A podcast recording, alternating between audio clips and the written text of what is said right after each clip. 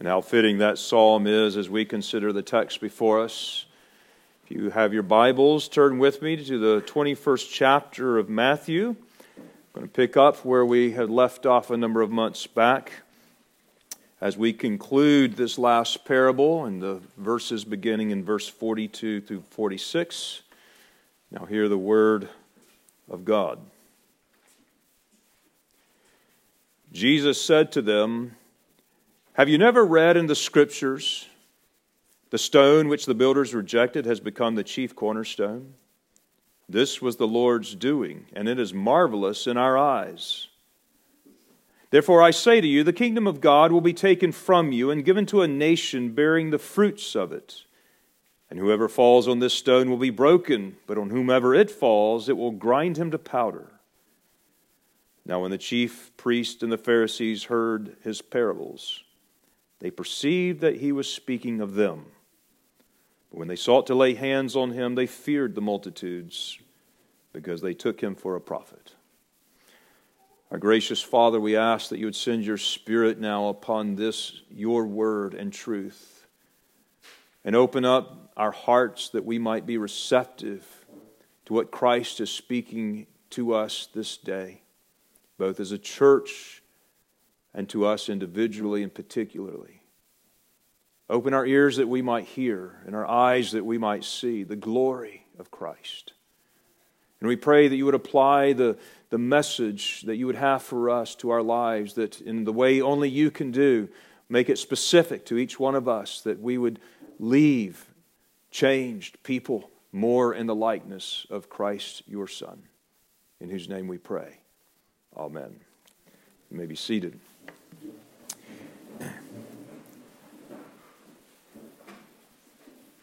In Pisa, Italy, there's one of the world's most famous buildings, which would probably have gone mostly unnoticed to the world if it were not for its chief flaw.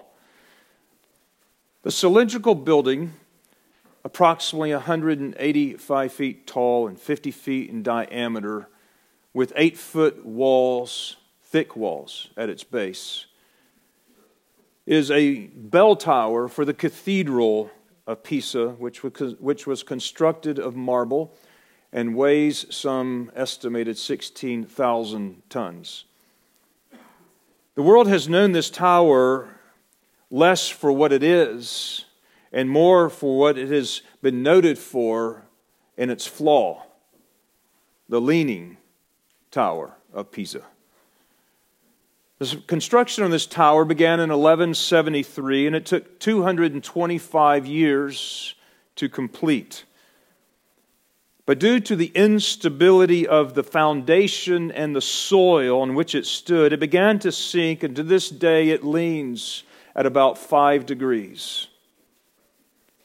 And we've known this famous piece of architecture because of its flaw. Architecture has played a very important role throughout the Bible to communicate what God is doing here upon this earth with his people. In fact, in the very beginning at creation in Genesis 1 and 2, God was building a temple. A temple, in a very general form, is, is this God space where He created us in time, space, and with matter. He stands outside of that in eternity, but He's creating upon this earth a place, a God space, where heaven and earth come together, where God and man can meet. It's the intersection where heaven and earth come together. It's the garden, if you will, where God would walk in the cool of the day and fellowship with his creature, man. It's the place where God can meet with his creation and enjoy it up close and personal. It's a place where the divine image bearing man can meet with God and worship him. That's the idea of the temple. And while God began this great construction project, the image bearer, man was to build upon it until the knowledge of the glory of God went throughout all of the earth as the waters do cover the sea. As we look at Revelation 21 and 22, we see this where this creation project is going. But somewhere, which we know particularly where, between Genesis 1 and 2 and Revelation 21 and 22, something went horribly wrong.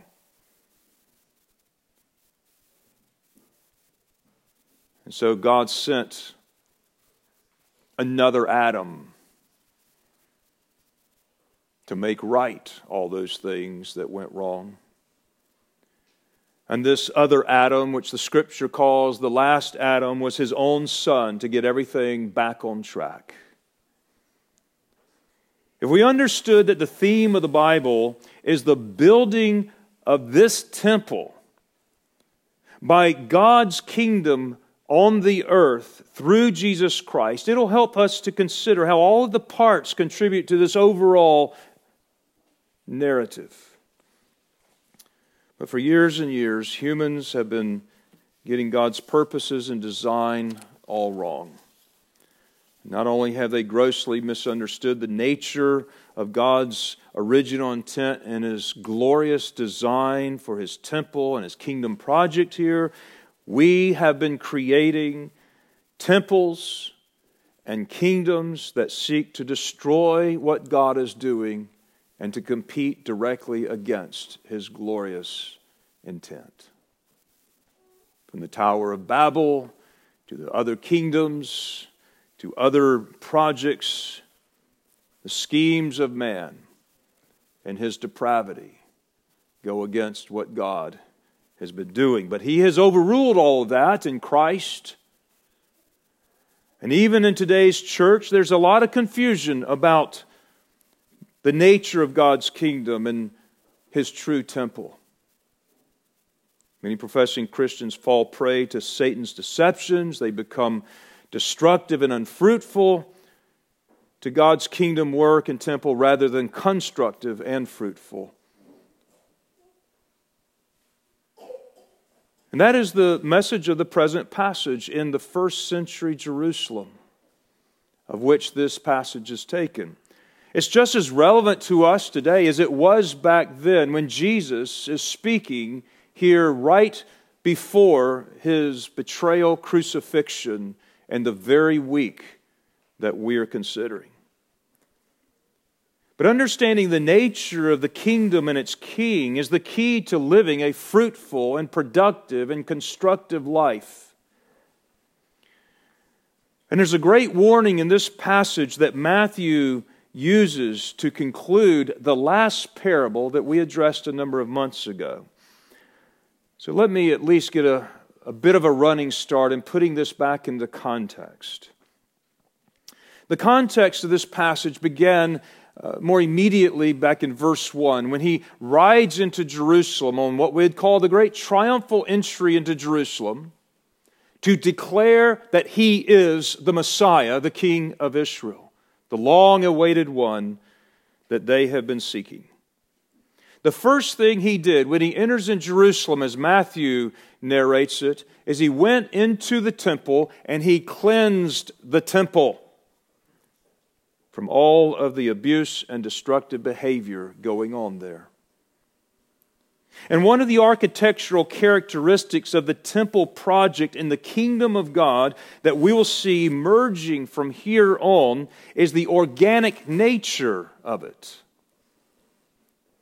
I believe often poetically mixing metaphors of living things with construction materials so that we understand when he comes to it that we are living stones to shape a new way of thinking about what God is doing here.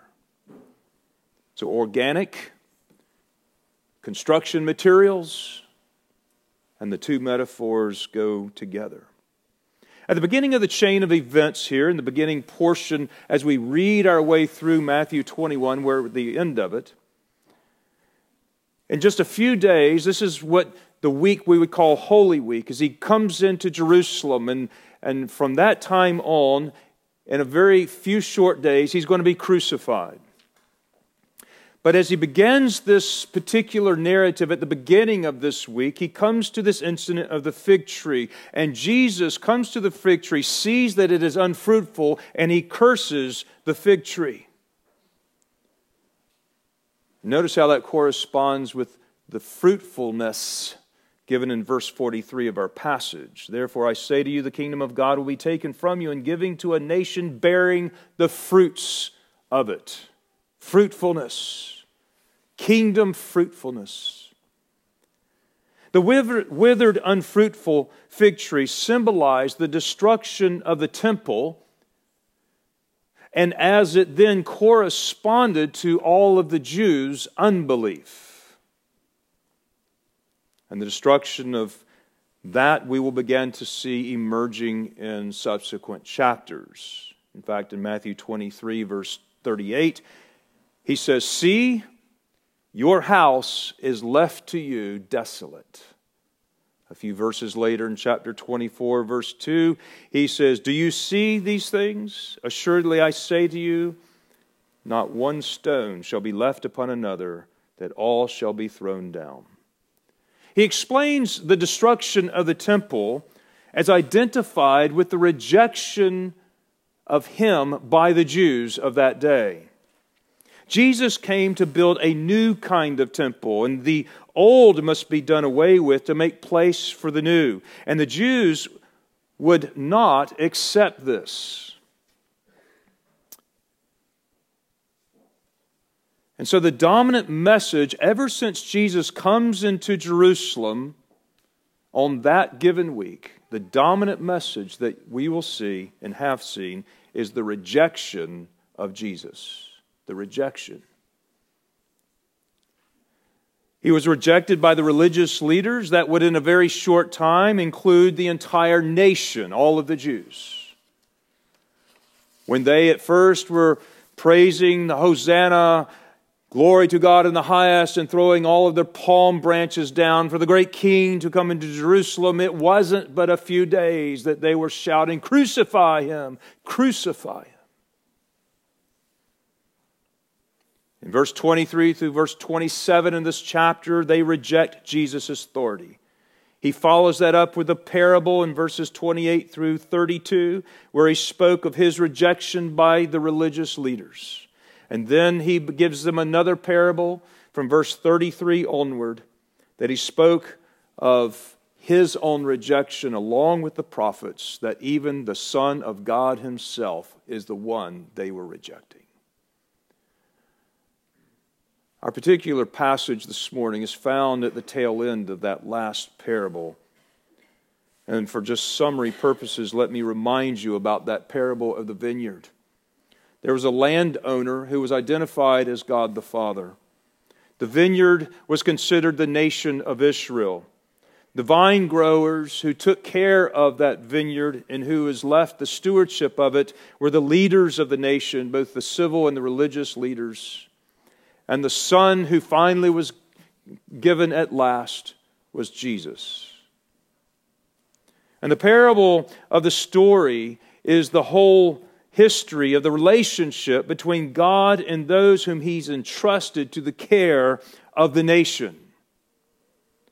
And in verse 34 through 36, God sending the prophets to them to obtain fruitful responses from that nation. It's the same fruitful responses that Jesus was expecting from that nation. It is the same fruitful responses that he expects of us today.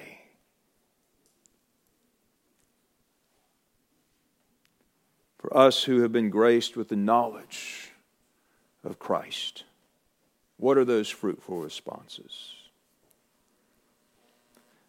The fruitful responses that God seeks from all of his people, let me just summarize it basically in three. First of all, he seeks from his people a pure worship worship in spirit and in truth. A worship that displays the glories of creation and redemption. That's one of the fruitful responses he expects. A second fruitful response from his people that he expects is holy living in keeping with that pure worship. And a third fruitful response is he expects his people to be the light to all the nations. In other words, to serve and to minister. To worship, to live holy lives, and to serving. As Jesus concludes the parable of the organic vineyard, he does so in architectural terms. He does so perhaps to show the true nature of the kingdom and the true temple over against the concrete and the physical and the political misconstrued ideas that the Jews then at that time had. It was exactly of this misconstrued reason that they rejected Jesus and the very nature of his kingdom. They wanted it one way, and Jesus showed them it was another way, but they would not submit. So, keeping with the theme of Jesus' rejection of the Jews, Jesus then quotes from this psalm, Psalm 118. And that's our passage our text this morning. This rejected stone is the theme that then summarizes his rejection at the end of this chapter. And it's the message this morning the rejected stone.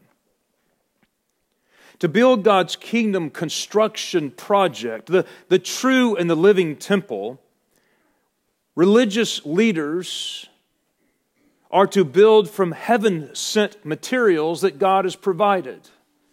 For you to participate today in the building up of the true nature of God's kingdom, you must be building with heaven sent materials that God has provided you in Christ Jesus. It is out of the truth and with the truth that the kingdom will be built up all of the truth of the Old Testament that was revealed in the sacrifices, the ceremonial law, the building of the temple. These truths that pointed forward to the Messiah who has now come in Christ. We are to see that He is the way, and He is the truth, and He is the life. And we are to embrace him completely and all of his lordship. Now, the Lord speaks in ways that they then would have understood in his day. Jesus then quotes Psalm 118, verses 22 through 23, and he identifies himself with the stone that the builders rejected. And the builders here are the very religious leaders to whom he is speaking in this passage. Religious leaders would examine some truth. And they would see if it would be fit for the building or not fit for the building. Like a, a builder might examine the stones and thought maybe this one perhaps should not be included and cast it away. And so the stone they rejected, the stone. It's like going to the, the lumber yard and you're trying to find the right pieces of wood. You're trying to find good wood. And today that's hard to do. And so, if you are able and you can, you go through and you begin culling through the, the, the, pile of lumber. And you take the lumber and you look it down and you, you, you want straight lumber without twists and checks and cracks and without too much crown in it, without too many knots. And, and pretty soon you begin throwing this away and throwing that away. Oh, this one you can use, and this one you can use. This is the way when we build good buildings. And here they were taking this and throwing the very important stone and rejected it.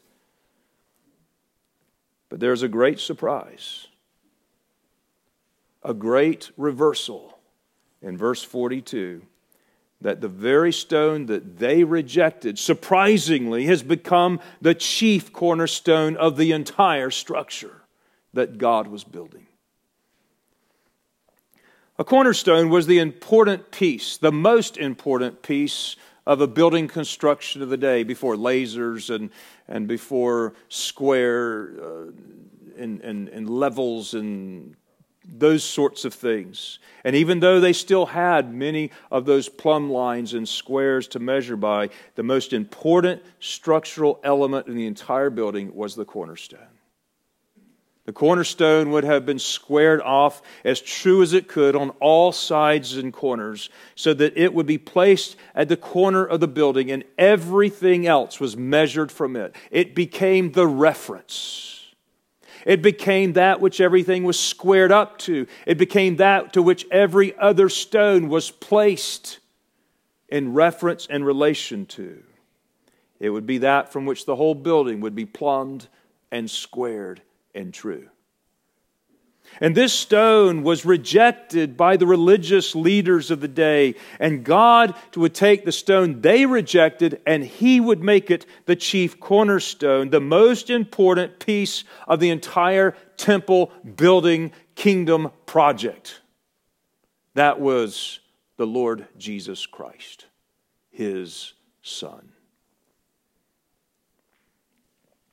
There's illustrations all throughout Scripture of how God uses that which is rejected to be important parts of His kingdom project. It take us long before we think about the likes of Joseph or David or the prophets. In this instance, Jesus.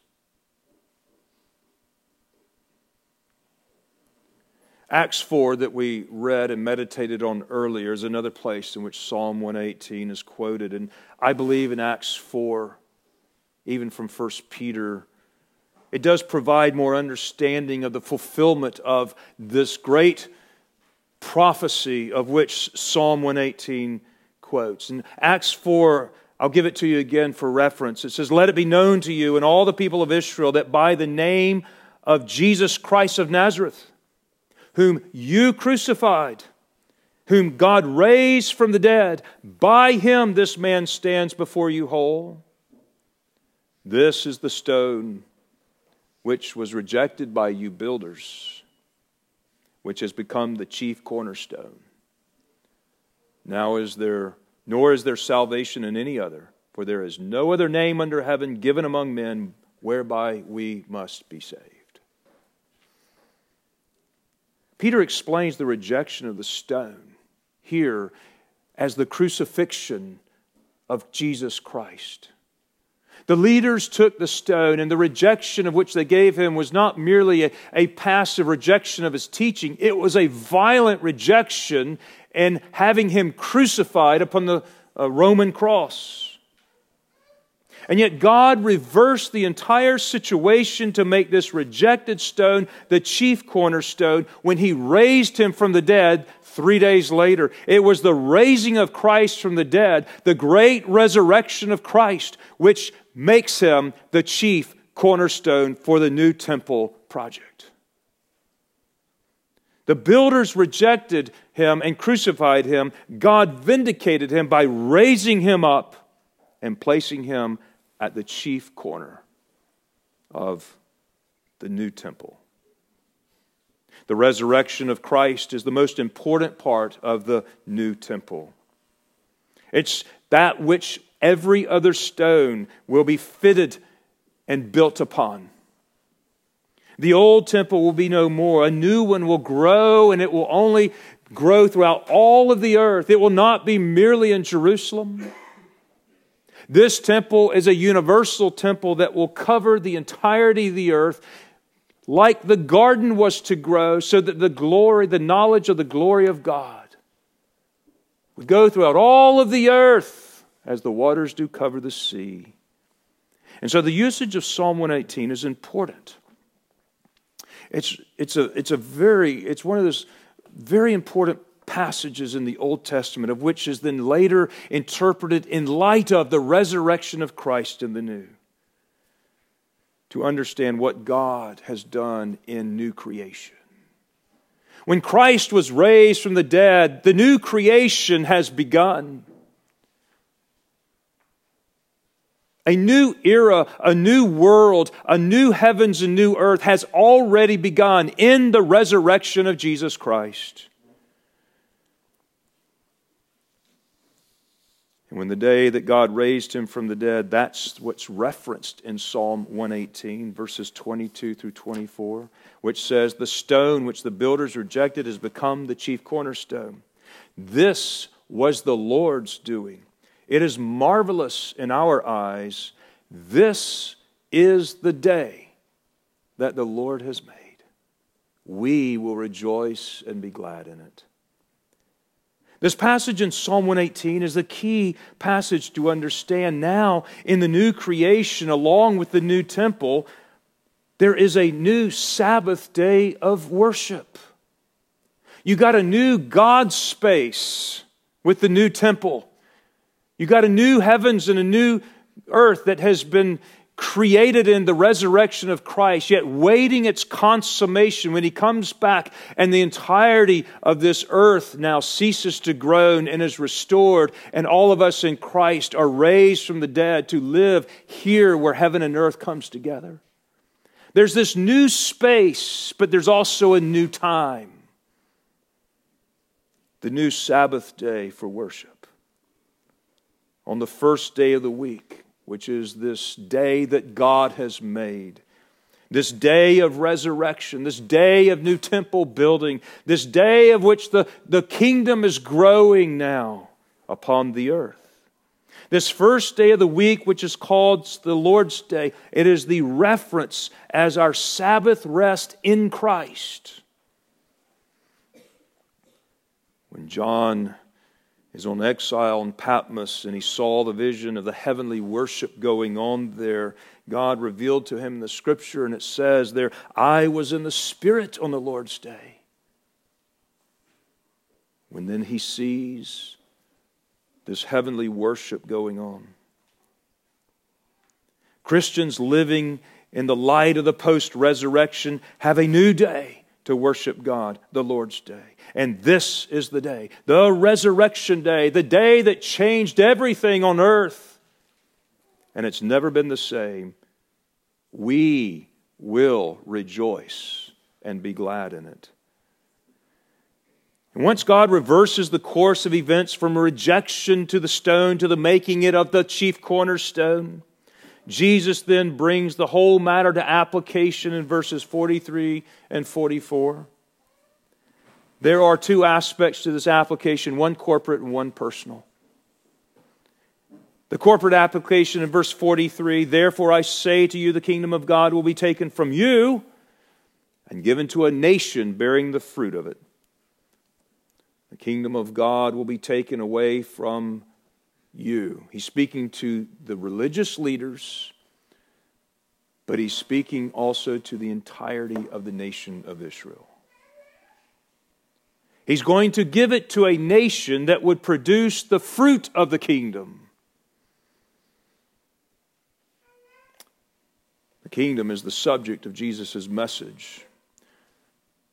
The kingdom of God that he came preaching, that John the Baptist was preaching. Repent, for the kingdom of God is near. Because the king has now come.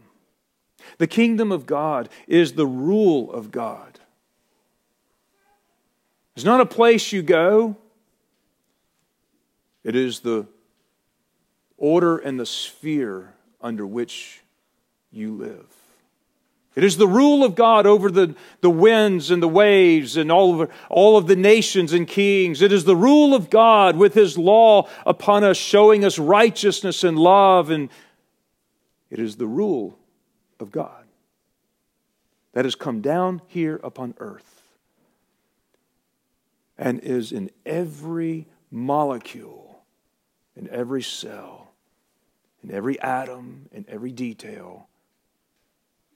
And it is complete and it is over everything. But the question here is will you give to God the right for Him to rule you? Are you in the kingdom of God? I want to be clear here and very simple. You are not a Christian. You will not go to heaven if you do not let God govern you.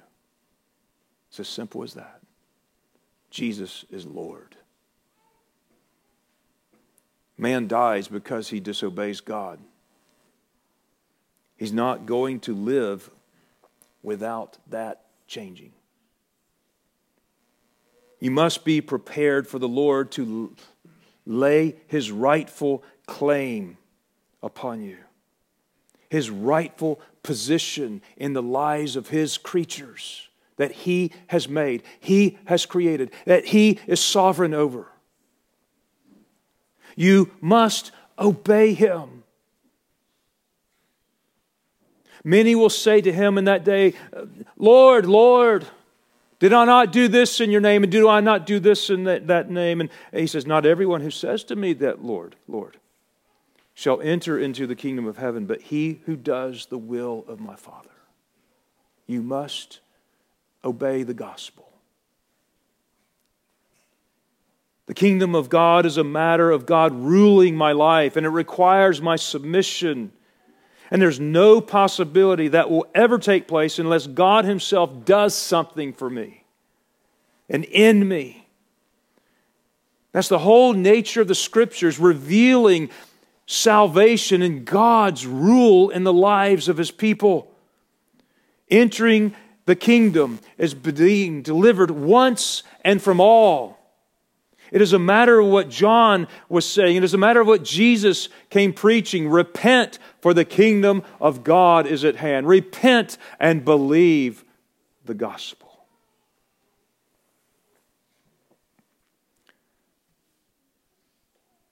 And for Israel, who will not do that, which they had not, and they were rejecting the stone, Jesus is going to take that kingdom from them and he's going to give it to a nation who will bring forth its fruit. The fruit of submitting to the lordship of Christ, the fruit that will come forth in worship and purity and truth, the fruit that will bring holy and sanctified lives to the glory of God, a fruit that will bring forth service and ministry in His name throughout all of the earth.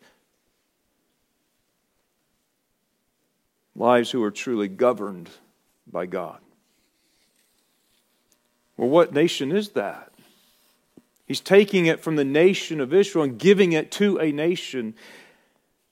And he speaks here of the Gentile people as a whole. As Revelation might put it, every kindred, every nation, every tribe, every tongue, every people. Those who must do so from heaven sent materials that God Himself has provided in His Son, Christ. The Jews were not willing to do this, so now He takes the kingdom from them and He gives it to all of the Gentiles. And the same application is being worked out right here in our very context today in the 21st century. Our whole history has been lived out in this context. Our narrative follows in the large arc of the, the narrative of Scripture because there are national consequences for rejecting God's cornerstone of the true religious faith. On a national level, the kingdom taken from those people and given to another. Wake up, church. Now he comes down to a very personal level. In verse 44, very individual to you and me this morning. And this is probably the most important matter for your consideration this morning, how it applies to you particularly. And whoever falls on this stone will be broken, but whomever it falls, it will grind him to powder. There are a couple, couple of possibilities of how to understand this verse, but it, it seems that those two phrases are here generally or roughly saying the same thing. Ultimately, it has to do with rejecting that stone. And if you do, here are your personal consequences. The The first seems to be saying when a person comes into an acquaintance with this stone, if he falls on it or if he stumbles over it, if you will, he gets tripped up over it rather than building upon it. Or, secondly, if he goes on his way heedless and oblivious, a day will come when that stone falls upon him. In either case, there's total destruction of those people and those lives who get hung up by the stone or who get crushed by it. And that's a terrible thing. Considering that that's for an eternity. Jesus did not come into this world so that he might judge the world at first. He did not come into this world so that that would be the eternal consequence for all man. He came to save that which was lost. He came to save sinners. It's why he gave his life on the cross. It's why he did what he did. And God raised him from the dead, making him the chief cornerstone. And the scripture pleads with men to receive this stone. He pleads with you. Change your mind about what's important.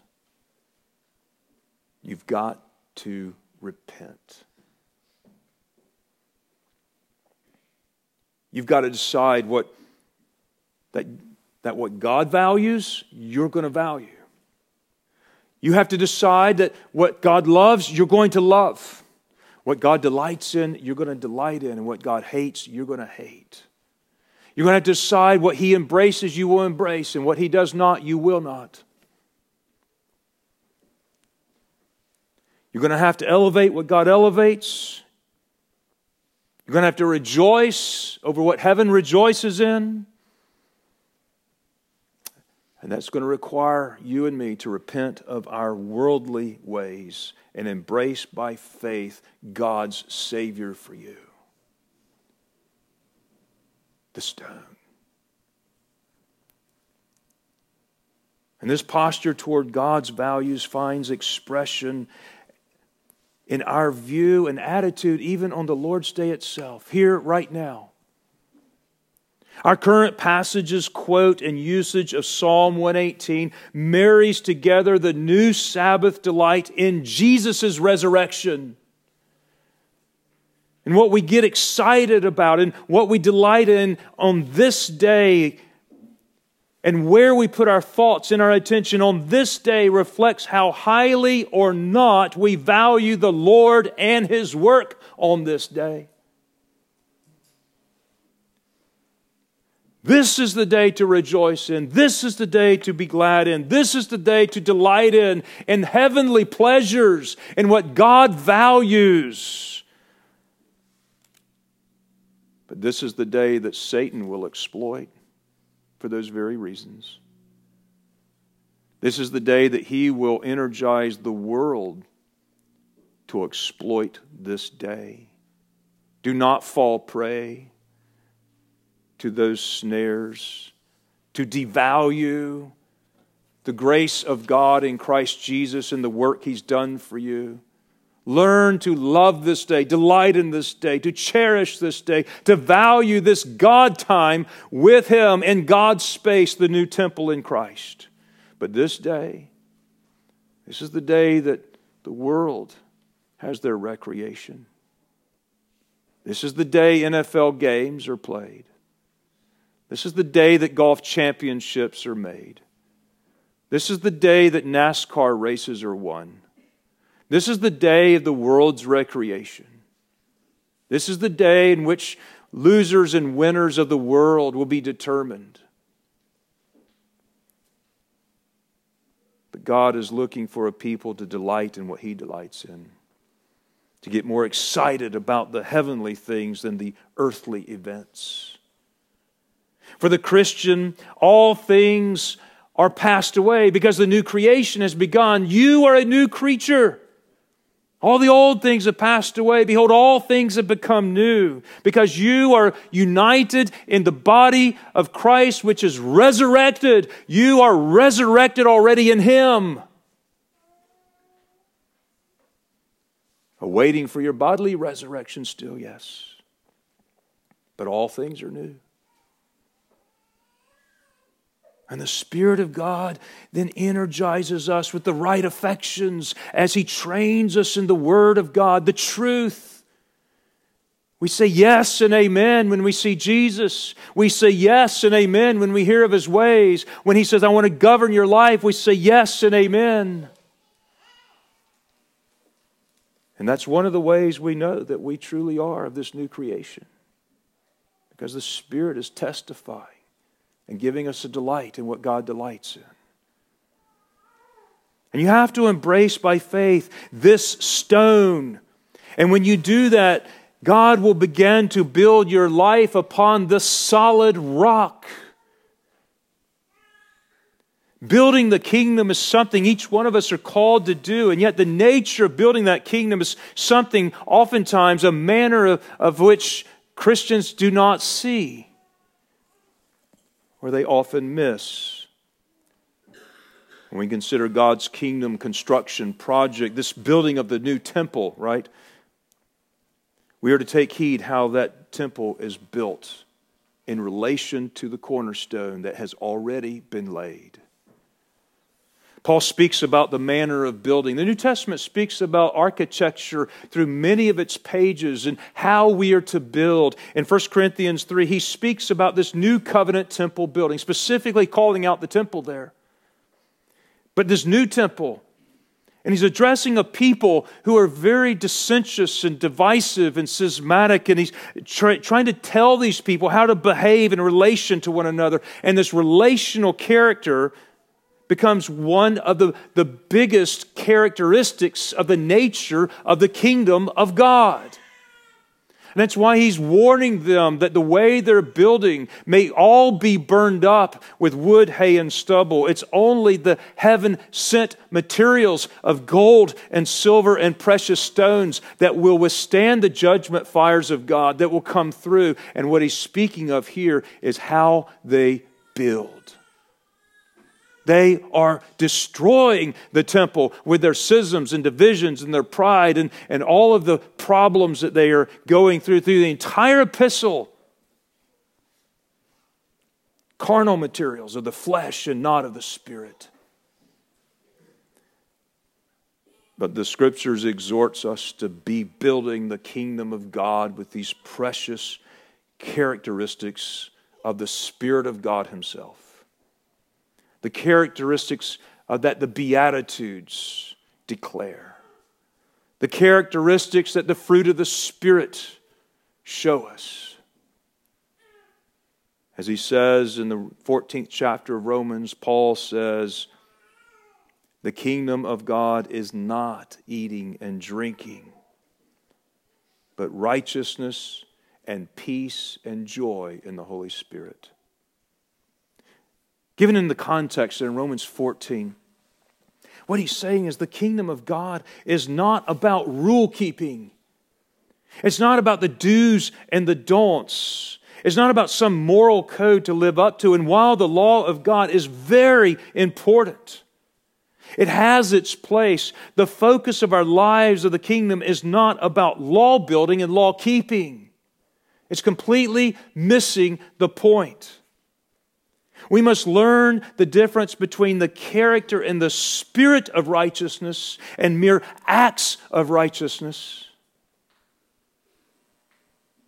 One is biblical love. That is the fulfillment of the law to love the Lord thy God with all thy heart, mind, soul, and strength, and thy neighbor as yourself.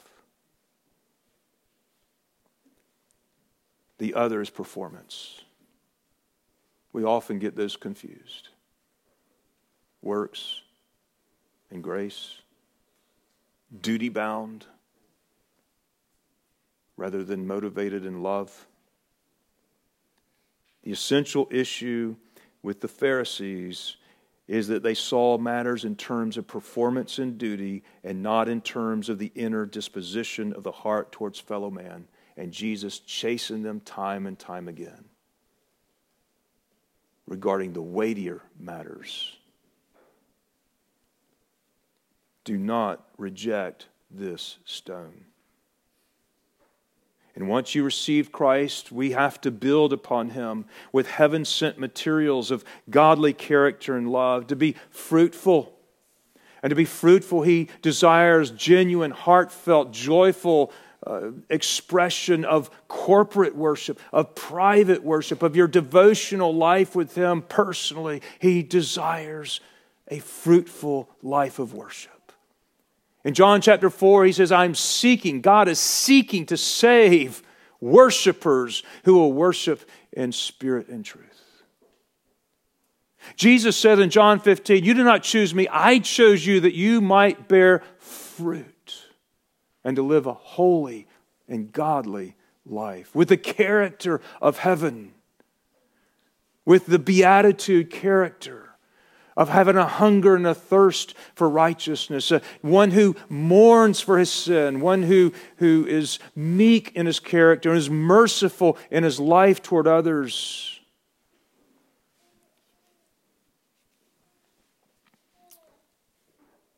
And he desires a fruitful people that will serve him with the character and the worship, bringing others into the fold so that they too may worship and serve him and live holy lives. The kingdom is growing. The temple is universal. The kingdom is about Christ's rule and governance of your life. And the temple is this beautiful place that he has given upon this earth that we might find God dwelling among his people here, embodied in Jesus Christ.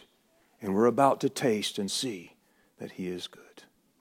Our gracious Father, we thank you for this beautiful, amazing creation project that you have decreed even before it began of how it would turn out, even in light of our great fall, so that Christ might be lifted up and draw all men to himself, that he might be the seen as the image and glory of God, that, that Christ himself would come and lift us up and to translate us out of darkness into the kingdom of light, where Christ Himself would seat us in those heavenly places, where Christ would unite us to Himself in His death, His burial, and in His resurrection. We are new creatures in Him. We are the temple of God united with Christ, where He is the chief cornerstone.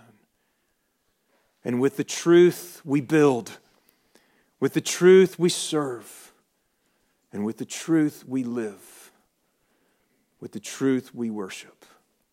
Granted, O oh Lord, we pray that you would square us up now with the plumb line of the truth and make our lives to be square and true with that cornerstone upon which we are laid and with whom in each other we are living stones, united together to be this great temple of God in the Spirit.